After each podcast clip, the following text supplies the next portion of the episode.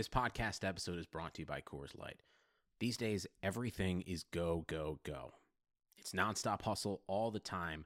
Work, friends, family expect you to be on twenty-four seven. Well, sometimes you just need to reach for a Coors Light because it's made to chill. Coors Light is cold lagered, cold filtered, and cold packaged. It's as crisp and refreshing as the Colorado Rockies. It is literally made to chill. Coors Light is the one I choose when I need to unwind. So when you want to hit reset, reach for the beer that's made to chill. Get Coors Light in the new look delivered straight to your door with Drizzly or Instacart. Celebrate responsibly. Coors Brewing Company, Golden, Colorado. Support for this podcast comes from Wild Turkey Kentucky Straight Bourbon Whiskey. Let's tune in to their one-on-one with Jamal, a real bartender from Old Fourth Ward in Atlanta. I really get into the backstory of whatever I'm pouring, out of respect. There are literally years of experience behind these bottles. Wild Turkey, same recipe since nineteen forty-two. If you want a true classic, this is what you want to order. Wild Turkey. Wild Turkey Distilling Company, Lawrenceburg, Kentucky. Copyright twenty twenty, Campari American, New York, New York. Never compromise, drink responsibly.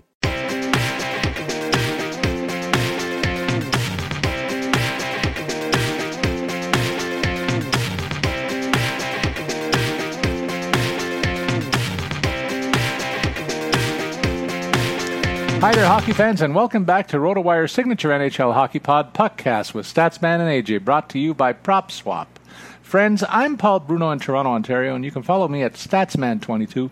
My co-host is A J Scholes, a great follow at A J Scholes twenty-four, back in the co-host chair in Madison, Wisconsin. Both of us dealing with nice sunny mornings here in our respective locales, so that's a good way to start. But we have more uh, news that we can share in common, and that is our teams got together on a trade last week, buddy. And uh, I've been I've been ripping you up and down because I think it's very one-sided, but you're going to make a case for the Penguins side of the deal, I know. Let me go through it for the benefit of our fans who might not know, know all the details. The Penguins will receive Kasperi Kapanen from Maple Leafs, right winger who uh, played second and third line minutes here.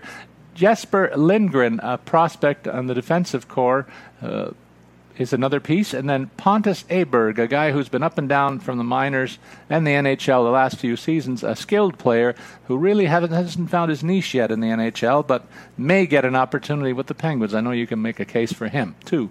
The Leafs, on the other hand, I think they made out quite well here, to be honest, A J. They get the first round pick of the the Penguins, which is fifteenth overall, so the, the, they were heading into the draft without a pick, and now they've got one. And uh, they picked up a cup, uh, prospect in Philip Hallander, who they had their eyes on for a couple of years, and uh, by my accounts, my research, he's the fourth highest-rated prospect in the Penguins system, a center who's twenty years old with an offensive upside and a good two-way game, apparently. Then uh, the, there were a couple of fillers. The Leafs took on uh, Evan Rodrigues and David Warsofsky. These guys have been fringe N H Lers for a few years, and I don't figure that either of them factors into the Maple Leaf plans at all, but uh, they did take them back for whatever reason. A J, uh, I think the Leafs won this trade in a big way. The getting, getting that draft pick, a top prospect, as well as freeing up three point two million dollars in cap space. The Pens, they their case is that they get Kapanen to be a top six winger. The jury's out for me on that one. I want to hear what you have to say. Well, so so here's the thing. I my contention here is that there doesn't have to be we a lot of times trades get evaluated in who won and who lost the trade. And I think that's not the point of what we should be looking at. Did did the Maple Leafs get what they want? The Maple Leafs wanted a pick. The Maple Leafs wanted uh, some cap space. Those were probably the two primary things. They got a couple other things in Hallander. Honestly, Warsofsky is a AHL filler. He'll spend the, the entire season with the Marlies. So how much cap space they get depends on whether or not they re-sign Evan Rodrigues. Sounds like they're open to it based on uh, the comments from uh, the G M there. So the Maple Leafs got everything they want. And so I can understand why people think this was a great um, great deal for the Maple Leafs. And I certainly don't agree, or don't disagree, rather. I, I agree with that sentiment. On the flip side, though, the Penguins got everything they wanted as well. Look, let's talk about what they gave up. A first-round pick, fifteenth overall. You think that player was going to play this season? Absolutely not. This isn't a team building for the future. So the, the fifteenth overall pick doesn't mean much. Could they afford to pay Evan Rodrigues probably around a, a two million dollars minimum? That's what his qualifying offer at least would be. To be a bottom six player for them? Absolutely not. So they can't really afford him anyway. Hallander is a maybe a difficult pick to give up, but a, a prospect to give up. But again, not playing this year. Warsofsky not going to be in the in the N H L with them anytime soon. So essentially, Pittsburgh's given up nothing that they were going to use this year. Certainly valuable stuff that the Maple Leafs are going to benefit from, but nothing that they were going to use this year. Instead, they get back Kasperi Kapanen, who uh, was the first pick uh, ever selected by our G M, Jim Rutherford. It was the first player he drafted when he came to Pittsburgh, uh, a guy who is a right-handed shot, which is something that the Penguins don't really have on, on the right wing there. He's got speed, which is something that Sidney Crosby wants to play with. So he fits the exact mold of guys that we want on that right wing spot to play with Sidney Crosby. And we don't have anything like that right now. You could put Dominik Simon up there, and he does a decent job, but he can't finish. Kasperi Kapanen, faults or not, whatever you think about him, Paul, from his time in Toronto, he's got more finishing touch than Dominik Simon. I mean, that's just a fact. There's no argument there. And so then we get a few other guys. Aberg, it sounds like, is going to play overseas this year, so he probably won't factor in.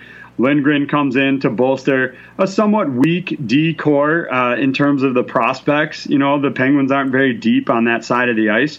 So, look, I if you make me pick which team won the trade, I guess I would give the edge to the Maple Leafs. I certainly think they got some great value there, but this was not a bad deal for Pittsburgh. And the Pens fans that I've heard say that it was are insane, because we're not building for the future. We're not. I don't care what the future brings. Oh, we don't have a fifteenth overall pick. Who cares? We're trying to win now. We have a few more seasons in which that's probably even remotely viable. So let's take advantage of what is presented to us. And I think this was a good deal for both sides. You know what? You, I, I feel better for Penguins fans after hearing you. Uh, I'll say that, A J, uh, making the case for what each team benefited from is probably a, a more balanced way of looking at it than I, I came out abruptly and said that the Leafs won this tra- trade in a big way. I still think they will over the long haul, but your your point is right in terms of the window of opportunity for Pittsburgh. It's win now, so getting a guy who they think can, can solve their conundrum of who can fill in that spot on the right wing with, with Crosby. He could be the answer there, but uh, I caution Pens fans. I've watched this guy disappoint offensively for too long in my in my uh, tenure as a Leaf fan, and uh, uh, maybe he maybe their magic happens with Sid the Kid. I, I hope for you and the Pen, Penguins fans it does, but I have my reservations there, pal. Uh, in other news, I was happy to see the N H L fine Columbus head coach John Tortorella twenty-five thousand dollars for his conduct during his final availability following the club's last playoff game.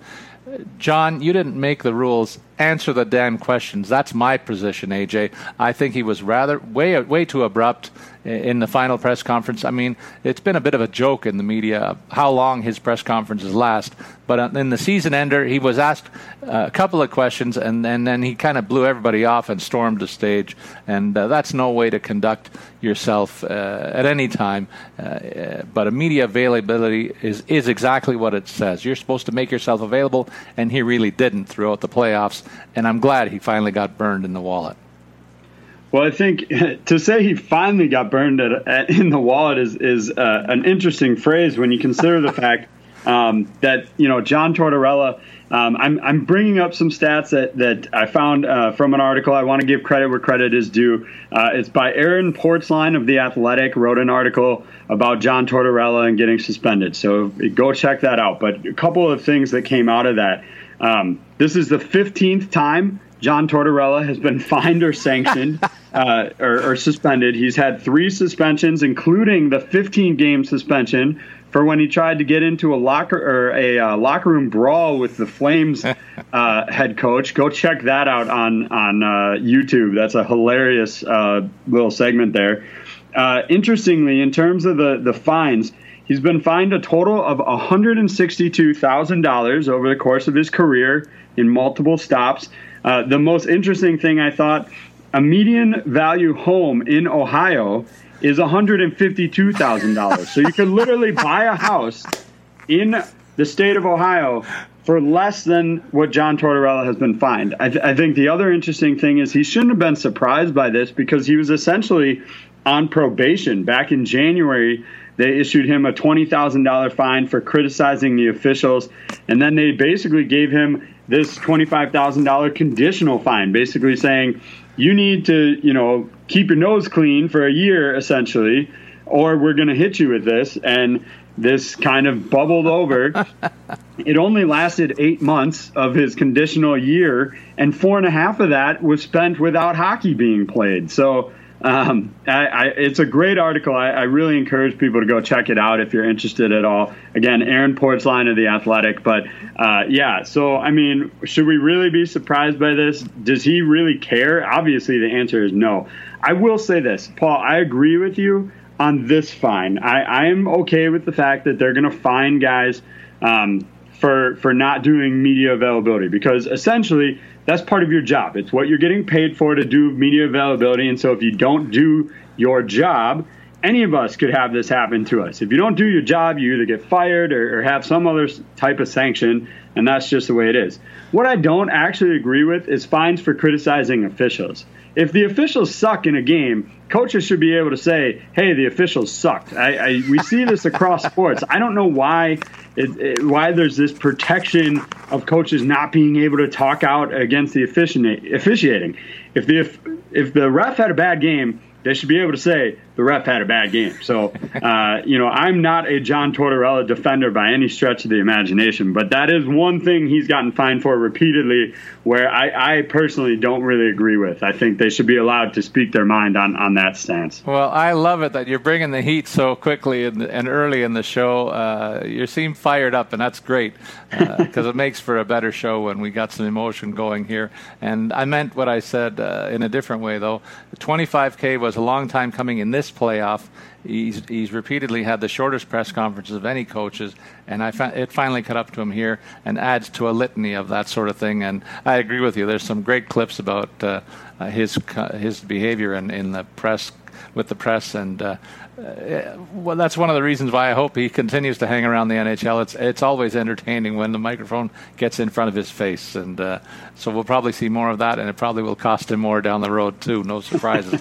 We mentioned off the top we have a new sponsor in PropSwap. A J, the smart sports bettor knows where to find the best off. Off, season, off for placing a bet. That's why we always use PropSwap ourselves.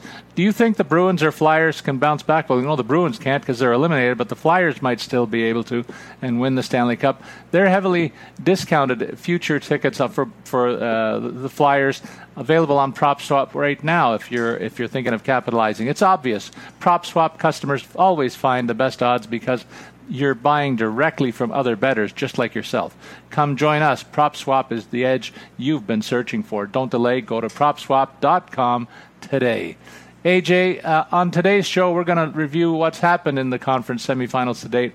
Before we do, could you please remind our listeners of our contact information?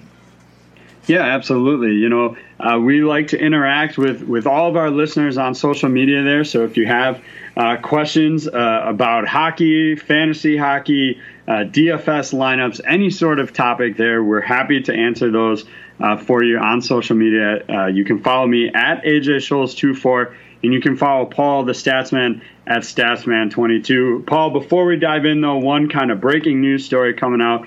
Looks like Sidney Crosby yesterday had wrist surgery, uh, is only a three to four week absence there, but kind of big news that just came out this morning. So I figured I'd give you a chance to talk about it. I'm not worried about it given that timeline. We probably won't have Penguin hockey or Maple Leaf hockey for that matter until closer to November. But uh, that is kind of late breaking news uh, early this morning. That's a shocker for me, but you know that Sid the Kid will be ready when the real, real shooting starts for next season. Four weeks.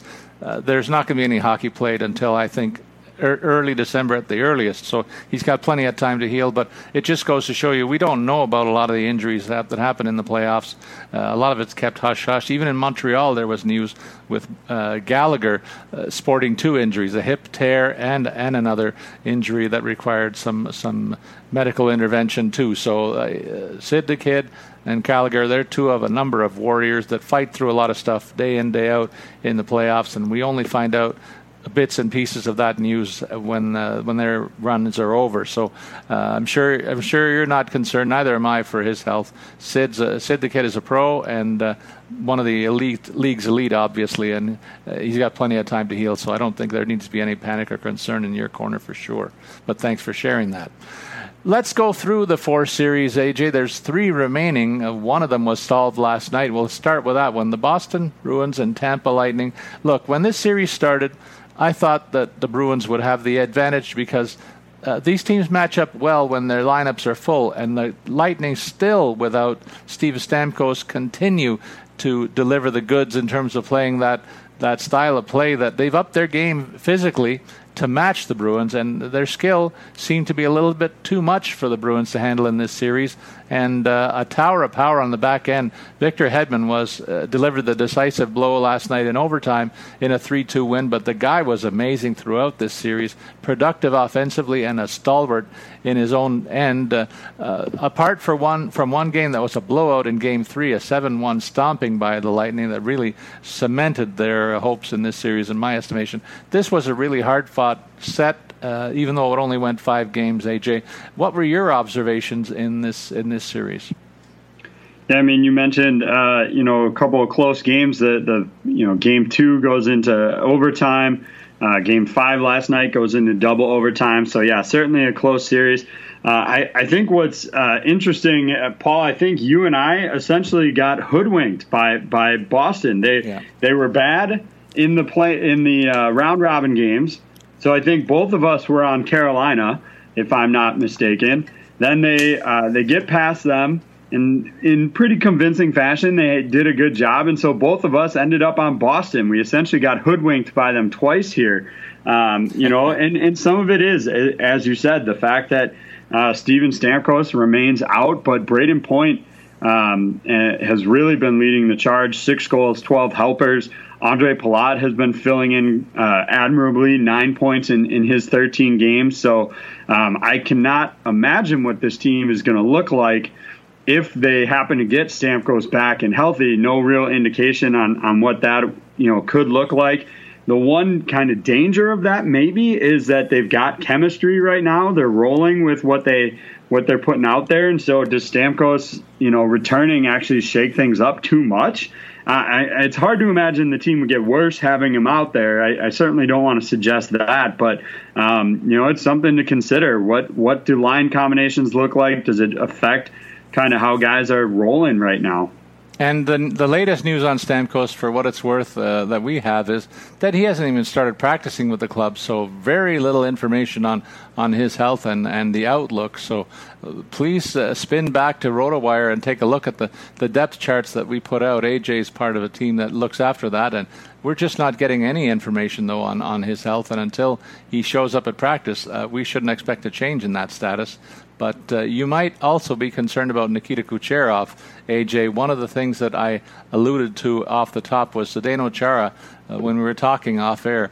I've, I've been a little bit disappointed with his antics with his stick for a couple of years now, and he may have gone out in his last game with another example of that where he high-sticked Kucherov, earning a double minor. And if you saw the clip, it was like right out of Wrestling one oh one where, where he high-sticks Kucherov, but then all of a sudden, his knees, his own knees buckle, and he collapses like he's been shot. So I, I don't know what was in Chara's head with that instant instance, and I, I do know that he's been rather careless with his stick for a number, a couple of years now. And you, you know, you made the case the guy's a giant, and even if he holds his stick at his waist, it's up at somebody else's ears most of the time anyway. So he's got that that issue to deal with on a regular basis. I get that, but way too careless last night. And uh, it might be the end of the line for the for the forty-three-year-old captain of the Bruins. Uh, one of their other players, David Krejci, another part of that veteran core, suggested that this team's window is closing. They, he figures they got up to three years left with this core. I don't see it that way. I think the window's a lot more closed than open right now for the Boston Bruins. And uh, I don't know how you feel about that, but I, I think we might have seen the last game from uh, from the big uh, big captain of the Bruins, and uh, he goes out as uh, he'll go down as the third best defenseman in Boston history, and that's not a bad thing when the other two guys are fellas named Orr and Bourque. Yeah, I mean, it, it'll be certainly interesting to see. Some of it, I think, depends on, on what they can do in other places. You know, they've got um, a youngster in Connor Clifton who's transitioning next season to a, a one-way deal, so you would anticipate he'll be there full-time. Um, a modest pay bump for him. They're going to have to give Matt Grzelczyk uh, some some extra money. He's making one point four right now. Um, and then whether or not they can get Tory Krug to come back. I mean, I, I think that's the biggest thing. If, you know, let's assume for a minute that Chara wants to keep playing. The first question is whether he wants to or not. But let's assume he he is interested in returning. Does Bo- is Boston able to afford him and Torrey Krug with a flat cap? I'm just not sure that the numbers are there uh, in terms of their, their blue line spend to make that work. If they can't get Torrey Krug to resign, then do you potentially keep Chara, just an established guy that you know that knows the system? I, I could certainly see a case for that. Um, but if you are able to resign Krug, then maybe the money's not there. What I think we should, you know, know for certain is I don't foresee a situation in which Chara would sign for any other club. So I imagine that, you know, if he wants to come back and Boston says, hey, we don't have the money for you, then I think the decision's made for him, uh, and, and he'll hang it up. So we'll we'll have to wait and see on that one. Yeah, there's been a lot of talk about the Krug deal, A J, but a sneak peek from me uh, on the Cap Friendly website shows that they have twenty players signed next year. They are, they've spent, they're committed to sixty-six million dollars. That leaves them about fifteen million dollars. I don't think they're going to pay Torrey Krug all of that, but I'm certain that he could get at least half if he really pushes things, and that would push him to the top of the salary scale with the Bruins. So I do think there's an opportunity for, for them to retain Krug, and and I think they're pointed in that direction. I don't think it'll take more than seven or eight to, to lock him up for a, a foreseeable future in in the Bees' colors. That's that's my early thought on that situation. But with the with the offseason shaping up as one where a lot of teams are going to be really cash-strapped, maybe the Bruins, Bruins go a different way and uh, spread their money out over a, a number of players, uh, since they have more cap space than most of the other teams heading into this offseason, the way I see it anyway. But uh, certainly the postmortems mortems for the Bruins will continue, and uh, I note that uh, their core gets a year older, and uh, the likes of Krejci, uh, Bergeron, Marchand, That's that's these guys that really are frontliners here with another year on the calendar in the books, and uh, this is a younger man's game. So the Bruins, I think their their window of opportunity is quickly closing. I'll be curious to see how they address their needs to bolster that uh, that offense.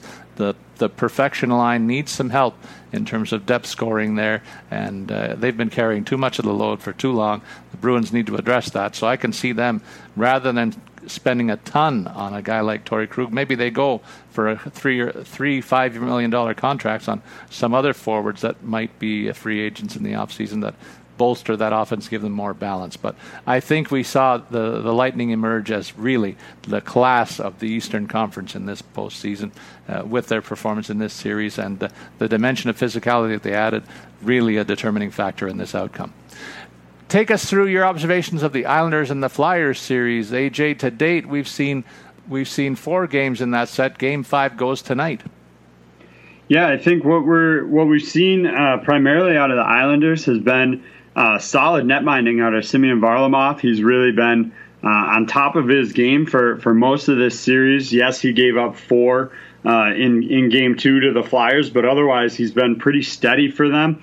Um, we've seen basically a, a lot of the same guys contributing that we have uh, throughout throughout the, the postseason for for the Islanders. They've got goals, and uh, you know, Pageau, Anders Lee, um, you know, Bailey's been chipping in, uh, so they're getting solid production. I think, you know, at this point, uh, I think it'd be hard to make an argument that any addition to a playoff team has been better than Jean-Gabriel Pageau for the Islanders. Uh, that that really has Um, been a huge pickup for them, and really has uh, you know, contributed to their offense. We talked before the series started that everybody talks about the Islanders' defense, and they're certainly good at it, um, but they've got guys that can score and have been putting up goals right now, and we continue to not really see, um, you know, it, Couturier's kind of figured it out a little bit, but um, you know, overall the top guys for the Flyers just haven't been there um, the way you would expect them to be in this series. And un- unfortunately for them, uh, Carter Hart has looked human. He hasn't looked bad by any stretch of the imagination. But, you know, you've you've got your goalie coming down back to, back down to earth. Claude Giroux still just five assists in thirteen games. I mean, really a poor postseason for him.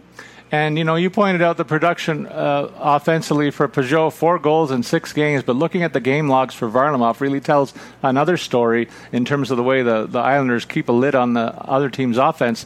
In th- only three of their last his last twelve starts has he allowed even three goals against. So it's been two or less in nine of those twelve games. That's remarkable and a testament to the the Islanders' shutdown ability that they've dis- they've displayed throughout this postseason. So key element to the to their success, the balanced scoring that you're suggesting. Pageau playing a third-line role here behind Nelson and uh, their star Barzal. That's a pretty good-looking depth at center situation, always something that I look at. And uh, look, the team's season unraveled, in my estimation, when when uh, when they their shutdown defenseman, Adam Pellick, went down. He's been back in the lineup now, partnered with Ryan Pulock, and it's no coincidence that this team's got their defensive game in order in line with the return of, of Pellick to the lineup here, bringing that stability to the, the top four defensemen in the Islanders setup there. So between a, a productive and, and capable offense that's deep and a solid defensive structure, this looks like a team that's firing on all cylinders right now at the top of their game, and, and the Flyers are just barely hanging on. Tonight's a critical contest for them, of course, to try and stay alive, and if they could win it, then maybe they do plant a seed of doubt. But uh, I, I see nothing to indicate uh, otherwise, other than uh, Islanders win eventually in this series, and uh, that's a that's a testament to the defensive structure and commitment of this team, augmented by the nice offensive diversity that they've shown as well. And we switch over to the Western Conference, A J, and uh, the the power in the Western Conference is very visible in this series. When I look at the Vegas Golden Knights and the way that they have have handled the Vancouver Canucks so far in this set, we've seen four games here as well, and they're matching up in Game Five. And I think it's hard for me to make a case that Vancouver extends this series, but uh, I, I continue to be surprised a little bit by the fact that Robin Lehner continues to get the starts here and and uh, and hold on to the net. He's got two shutout wins in this series, to be sure, but there's been a couple other efforts where you can say he's allowed enough Uh, in terms of goals against to to make the case that maybe Marc-André Fleury does get another sniff here. That's that's maybe the the only issue that they have, because, as I said, their offense is on fire. Max Pacioretty leading the way. He chipped in two goals and an assist in the last game, for instance, but has been enjoying a very nice playoff. They've got fantastic production out of their defense corps uh, offensively as well, which we highlighted. Uh, Shea Theodore particularly has been uh, a dynamo in these playoffs and really keying the, the Vegas offense from the back end. So uh, really, they're kind of overwhelming the Canucks, who have, have uh, shown well in terms of their top six production. Bo Horvat and uh, Elias Pettersson have been outstanding in these playoffs, but I think that, uh, that the depth of the Knights and uh, the firepower that they have is just a little bit too much for, for Vancouver to handle. Well, here's my take on the on the goaltending situation. You know, coming off that that five two defeat in, in game two, I think, uh, you know, I, I don't have any insider information, but I got the feeling that Marc-Andre Fleury was probably going to play game three. Then uh, the league, uh, the players decided to, uh, you know, uh, protest and, and not play those, those two nights worth of games. Credit to them for making that choice. I, I'm sure that wasn't an easy decision. Um, and I think what happened was I think that the, the setup changed because of the shift in games there, that um, now they were heading into a back-to-back. Uh, Lehner was given uh, uh, Lehner was given a few extra days to maybe get his head right, get you know put that game behind him, and then he goes out and, and blanks Vancouver uh, with the shutout in, in Game Three. Now credit to uh, Pete DeBoer for sticking to his guns with the back to back, and you know even though you've got an, one guy who just made you know thirty-one of thirty-one saves, he did go with Fleury Uh, in the second game of that back-to-back, and I think Fleury put together a, a decent outing. Certainly not, uh, you know, not award-winning by any stretch of the ma- imagination, but gave up just, you know, three goals on thirty-one shots, got them the win. And I do want to circle back to give credit where credit is due. Uh, Thomas Greiss, actually, uh, similar situation. He took game four for their back-to-back. So it hasn't been all Simeon Varlamov uh, on, on the for the Islanders there either. So uh, that's just my read on what the goaltending situation shook out to be. I'd be surprised if we don't see Leonard tonight just because, you know, as you said, he's got a pair of shutouts in this series. A J, there's only one Canadian team left in this set, and, and that's the Vancouver Canucks. I want to talk about their situation for a minute and get your slant. I mean, we've seen some real growth in Bo Horvat's game in these playoffs. He's the the captain of this club, and one of the better captains, uh, team leaders in the N H L is what he's emerging into. But Marcus Pettersson, I think this guy's got superstar written all over him. That's that's not news, folks. He's been showing it ever since he came into this league. And on defense, they got Quinn Hughes and, and uh, Alex Edler, two of the better offensive defensemen in the game. So there's a lot to feel really optimistic about in Vancouver. And they made some smart deals to augment their top six as well. Uh, they're headed in the right direction, uh, A J. And where, where I panned the Boston Bruins as their window being closed, I think the Vancouver Canucks, we're just starting to see it open up now. And they've got uh, they tick a lot of boxes when you think of, of their roster and the makeup. And Jacob Markstrom in the Nets is another guy whose game is elevated, and now he ranks easily as one of the top ten goalies in the league. So, you know, I'm not writing the obituary for the Canucks just yet. They're just in a little bit over their heads against the Vegas Knights, and, and they've acquitted themselves well enough to, to earn some accolades. But I think the future is bright for the Canucks. Uh, what say you about Canada's last representative in these playoffs? Well, I'll start by saying, well, I'm sure Pittsburgh's Marcus Pettersson is, is appreciative of your uh, praise there. Uh, I, I'm sure you meant Elias Pettersson. Yeah, I did. Uh, and so, uh, you know, but yes, I, I think all things are, are looking up for, for Vancouver right now. Look, last week we talked about the fact that they needed to get um, they needed to get, you know, Toffoli or, or Ferland back. Uh, and what happened that night? Toffoli goes off for one goal, two assists, uh, has racked up other points, uh, you know, along the way here. And so really that was a big key for them being, um, you know, competitive here. Uh, four points through his three games back. Two of those have come on the power play. Um, so you've got, you know, kind of all combinations of, of guys clicking right now, whether they can hold everything. Look, I, I don't think they're going, you know, super far. Uh, you know, I, They might still be able to get past uh, Vegas. I certainly I picked them in seven games, uh, so we'll see. But even if they don't, I think everything's looking up for them next year. They've got a couple of, you know, question marks. Can they convince Toffoli to come back? Um, can they afford him? You know, that's certainly going to be part of it too. Chris Tanev, what you know, what can they do for a contract for him? And then obviously, right now, the only netminder they have under contract next season is Thatcher Demko. What do they do there? So there's there's certainly questions for them. But as you said, Paul, everything's looking up. They're kind of in this sweet spot right now where, you know, you've got Alex Edler is thirty-four years old. Um, you know, Brandon Sutter's thirty-one.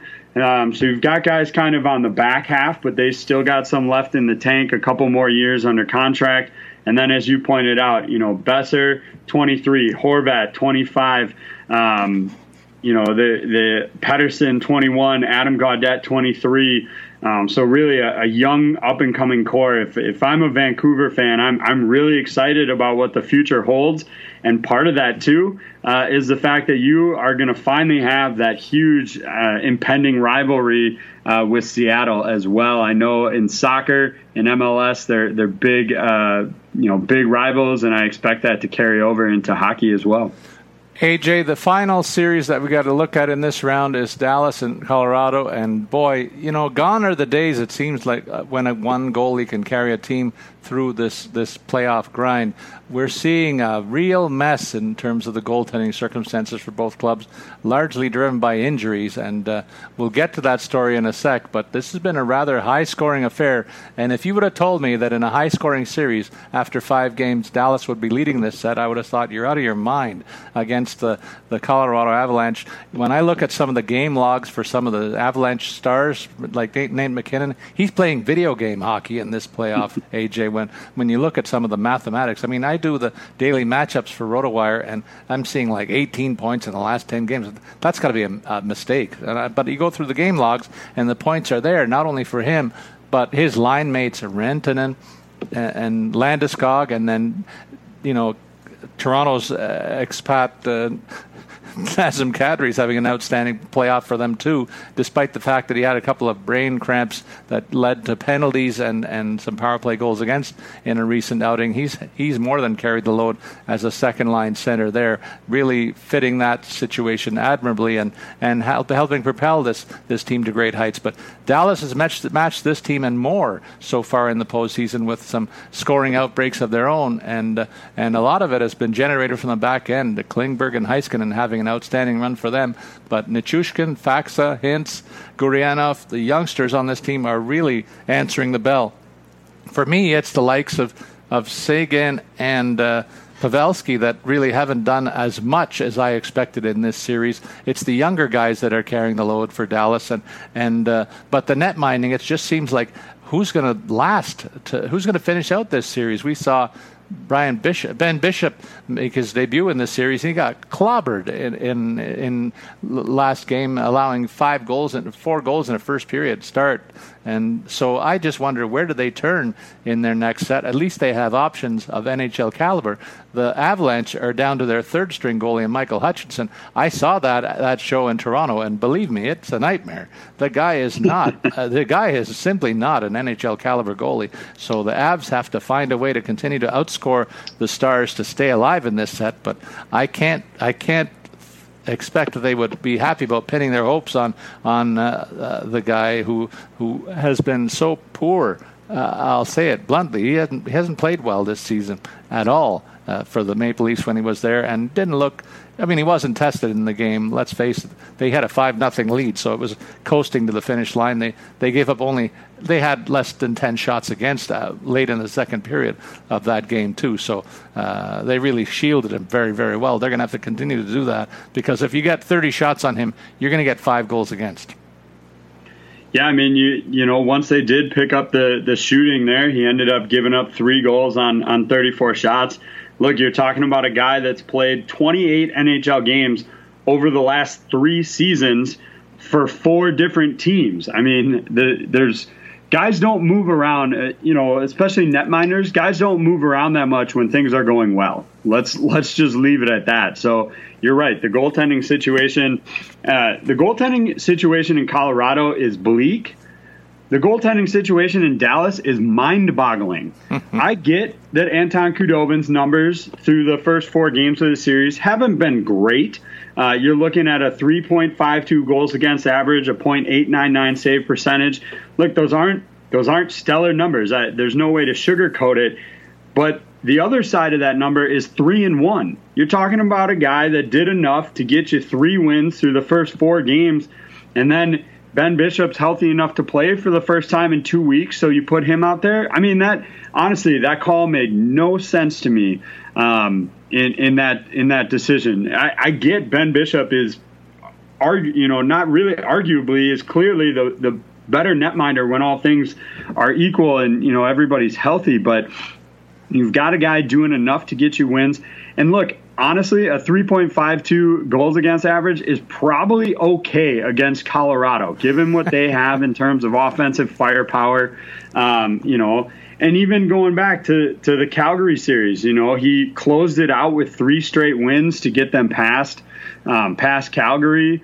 And so I, I just I don't understand the choice there. And so um, netminding will continue to be a talking point, I think, for this series heading into the remaining games here.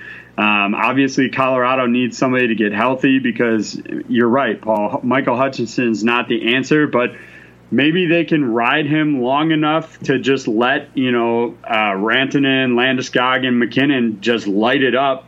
Um, and we're going to have, you know, high-scoring games, and, and maybe Colorado can pull out a couple more shootout wins here. Well, and they're going to have to to to take this series because Dallas does have a three two lead, but to your point, we've seen a lot of offense, in, in the, particularly in the west side of this bracket.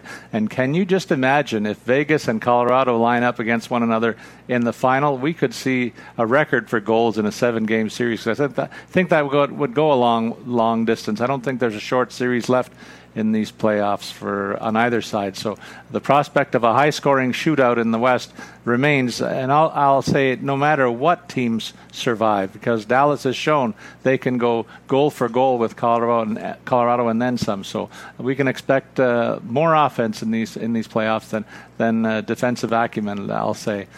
Which brings us now to our uh, FanDuel segment, partner. We got two games on the docket tonight. The Islanders and the Flyers meet in Game five. Vancouver and Vegas are the nightcap, and uh, teams are facing elimination in these matchups, so there'll be a lot of emotion on display, and I think a lot of offense, too. Uh, why don't you take us through what the Optimizer has lined up in terms of the matchups? Yeah, absolutely. So right off the top, I, I want to point out that, you know, again, we talked about this last week, the, the Optimizer uh, on the short Short slates doesn't necessarily rule the goaltender out um, uh, uh, if you're stacking another team. I think the reason especially we're seeing that for tonight, it's the Optimizer has a full four-player Vancouver stack, but it's also going to use uh, three Vegas players, and I'll, I'll tip the hand here. Robin Lehner is the, the recommended netminder at eighty-seven hundred. And part of that is because the over-under in this game is six and a half. That's that's really high. For most hockey games, come in at five and a half. Occasionally you get a six. Occasionally you get a five. But six and a half is pretty high in terms of the over-under. So you don't see it that often. And that's why the Optimizer, I think, in part, there's a whole number of factors that go in. But in part, I think that's why you're seeing so many Vancouver and Vegas players Um, going into the Optimizer. So without further ado, uh, it starts off with a pair of Vancouver guys at center. The Optimizer wants to use Pettersson at seventy-four hundred and Bo Horvat at sixty-five hundred. They play together on that top power play unit. Uh, certainly uh, worth a, a look there. In terms of the wingers, starts off with Mark Stone at seventy-four hundred, Jonathan Marchessault at sixty-four hundred. Uh, again, both of those guys playing together on the number one power play unit, even though they're not on the same uh, even strength lines. Uh, Optimizer will go back to Vancouver with Brock Besser, uh, tentatively set for a third line role right now based on you know recent combos. But again, he's on that power play unit with Pettersson and Horvat. And then rounds it out uh, with uh, James Van Riemsdyk, thirty-five hundred for the Flyers.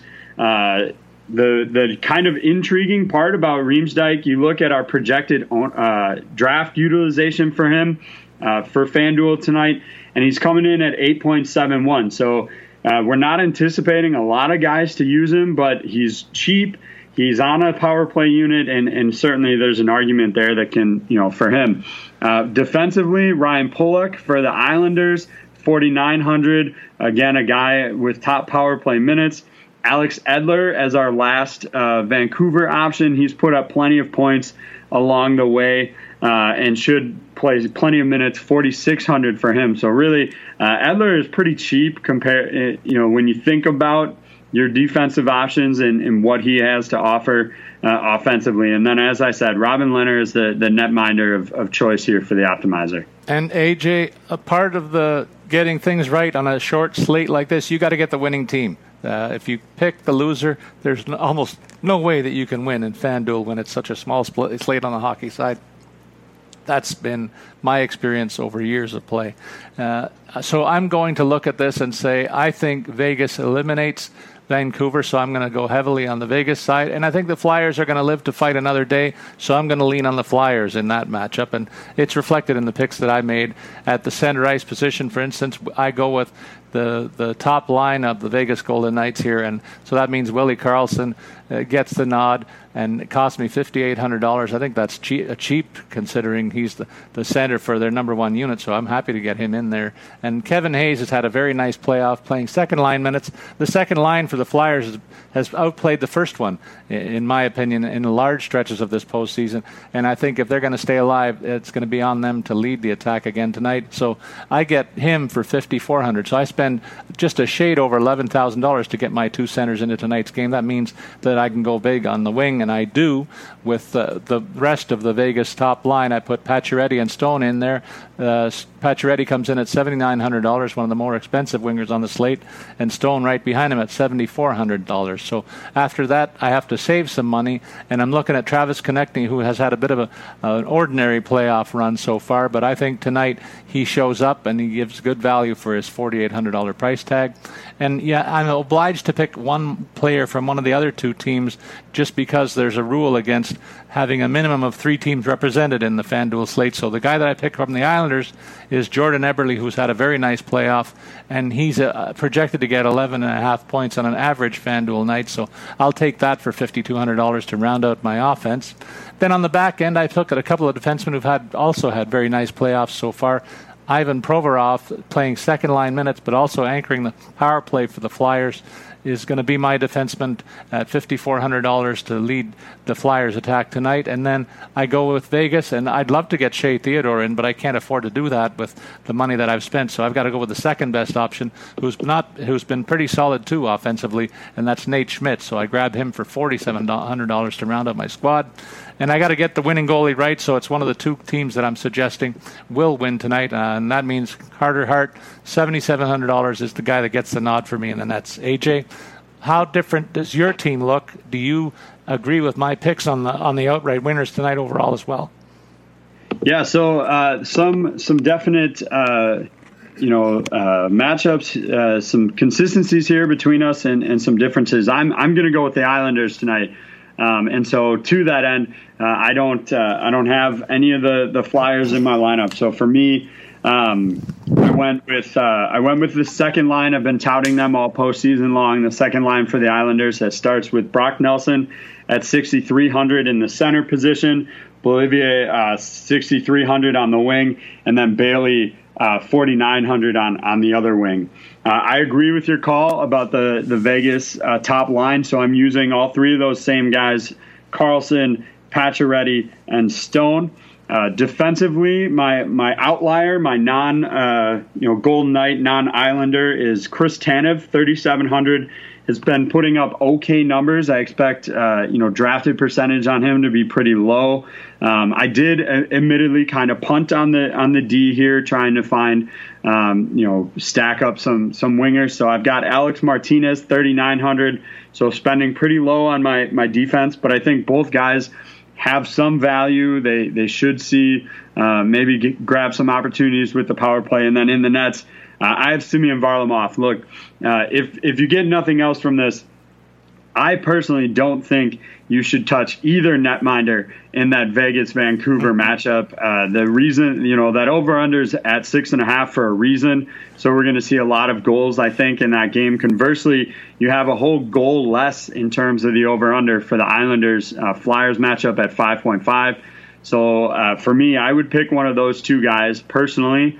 Um, you know, Paul, you, you've got Carter Hart winning. I've got uh, Varlamov winning, but I think those either one of those guys is probably the better choice given how many goals we could see in the other game. Yeah, I like that call, and it factored into my decision as well. I don't want to give see my goalies give up four or five goals. Even if they win the game, that's going to hurt my my chances of finishing the winner's circle. So that factored into my decision.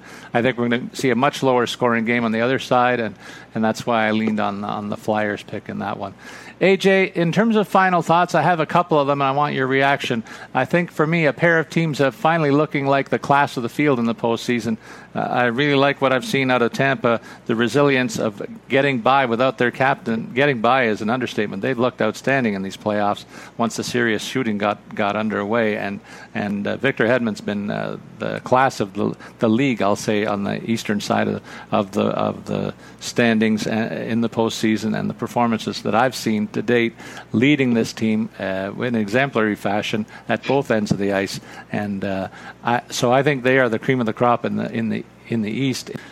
For me in the Western Conference, A J, it's uh, Vegas Golden Knights with Theodore and Schmidt anchoring an, a defense that has been sound uh, defensively but really powerful offensively, and that just supports the firepower that we've seen throughout the playoffs of their top two lines. I think it's the best six-pack in the league offensively on that side of the ledger, and they're simply outscoring the opposition to death in the postseason, and I think that no matter who emerges from the other matchup, that Vegas will roll them in the next round and, and wind up in the Stanley Cup final. So that's the two teams that I figure wind up in the Stanley Cup matchup. Are you prepared to make that similar call, or do you have other teams that you're looking at that might emerge?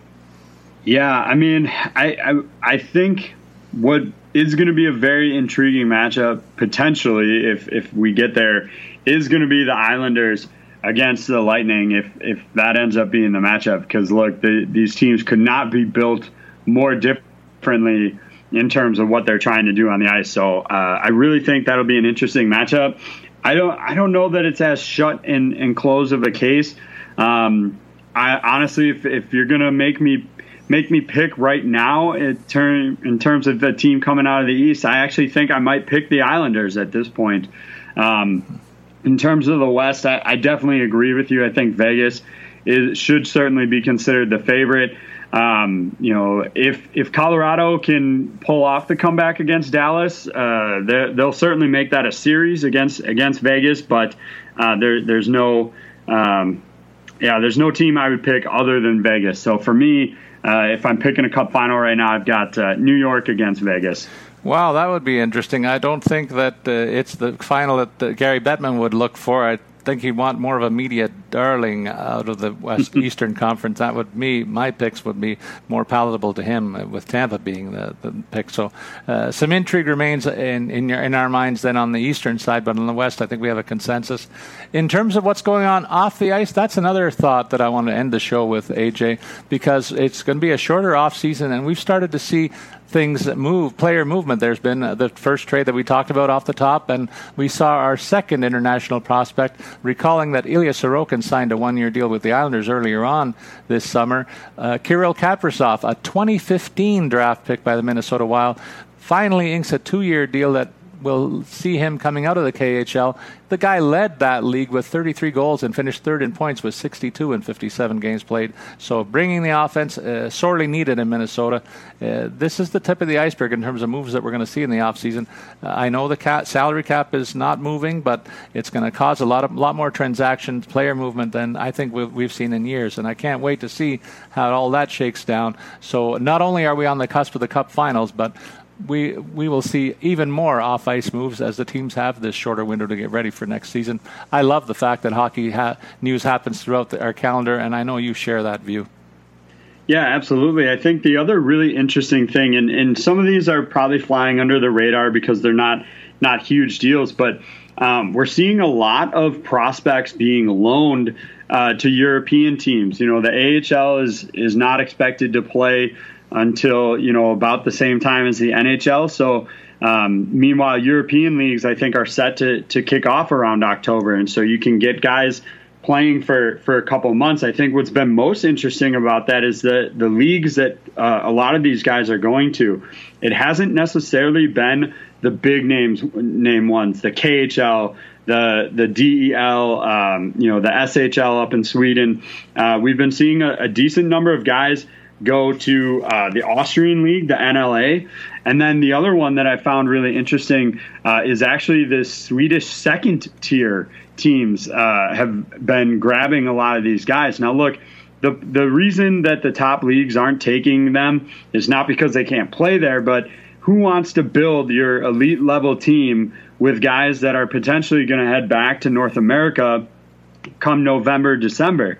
It's certainly, you know, then you're kind of in a rut looking for, for players. So the appeal for the, you know, kind of second tier of, of teams is you get these top guys. And I think, honestly, you're looking at uh, potential draws for bringing in fans, uh, assuming they'll have fans. You know, I compare it to, you know, Tim Tebow playing minor league baseball. You got more butts in the seats because you want to see, you know, Tim Tebow play. I think you're going to see that from these second-tier teams that maybe don't normally draw a lot of interest. You know, oh, we've got this top N H L prospect playing for us, you know. So it's been really interesting to see um, how that's all shaking out. We've had a ton of these loan deals where guys are going to go, they're going to play European hockey until, uh, as I said, November, December, rejoin their teams for training camp, and then we'll see. Um, you know, a lot of these guys could end up back there once, uh, you know, once the training camps wrap up. If they don't secure spots on the twenty-three man roster, if the A H L doesn't end up playing, um, so they could end up back in Europe again after those training camps. So what I'm hearing is that you're going to be not only our, my sidekick on the show, but our our foreign correspondent, keeping us up to date with these international leagues and so on. I, I'm going to put it on you, man. You you seem to have a handle on all that stuff, and I can't wait to start those reports as a part of our shows. And uh, once the, the Stanley Cup is decided here for a few weeks, we're going to be looking for, for different aspects to fill in. Maybe it's a series of columns that you can also write up for the website. So uh, uh, why don't you tell us what's going on with the website in terms of any feature articles in the works, A J, at this point? What's the outlook? Yeah, I know one of the biggest things, you know, that's going to be in the works, probably not really for the postseason here, but that our listeners can look forward to next season, is that we're really going to be pushing a lot more of the sports betting content on the site. You know, as more and more states um, are legalizing sports betting, uh, we're going to be, you know, right there with it, providing uh, content across the, the spectrum here. You know, for, for a lot of years, football was really the only area where we had kind of a feature article about sports betting, um, and that is definitely changing as, as the landscape changes as well. So I would encourage our listeners to check that out. If you've never, if you just listen to us because you love the sound of Paul and I, you know, talking hockey, I would encourage you to go rotowire dot com slash free, F R E E, and you can get set up with a ten day trial to the site and, and check out everything that we have to offer. Um, you know, season-long content, D F S content, and now really uh, driving some sports betting content as well. And that's a nice segue into a reminder that we are sponsored now by PropSwap, a leader in the sports betting field in terms of helping you with your options uh, once you've even made bets in, in that space. So we wrap up this week's episode. We look forward to the beginning of the next round by the time we get back to you on our next episode, tentatively scheduled for next Tuesday. But keep an eye on our website. So please remember to send uh, on our profiles rather, and and in LinkedIn and Twitter and so on. Please remember to send your comments or questions on Twitter specifically. Follow me, Paul Bruno, at Statsman twenty-two, and you can follow A J at A J Scholes twenty-four. As always, we invite you to listen into podcasts to get our tips to stay out of the competition in your fantasy hockey planning and research. So long, everybody.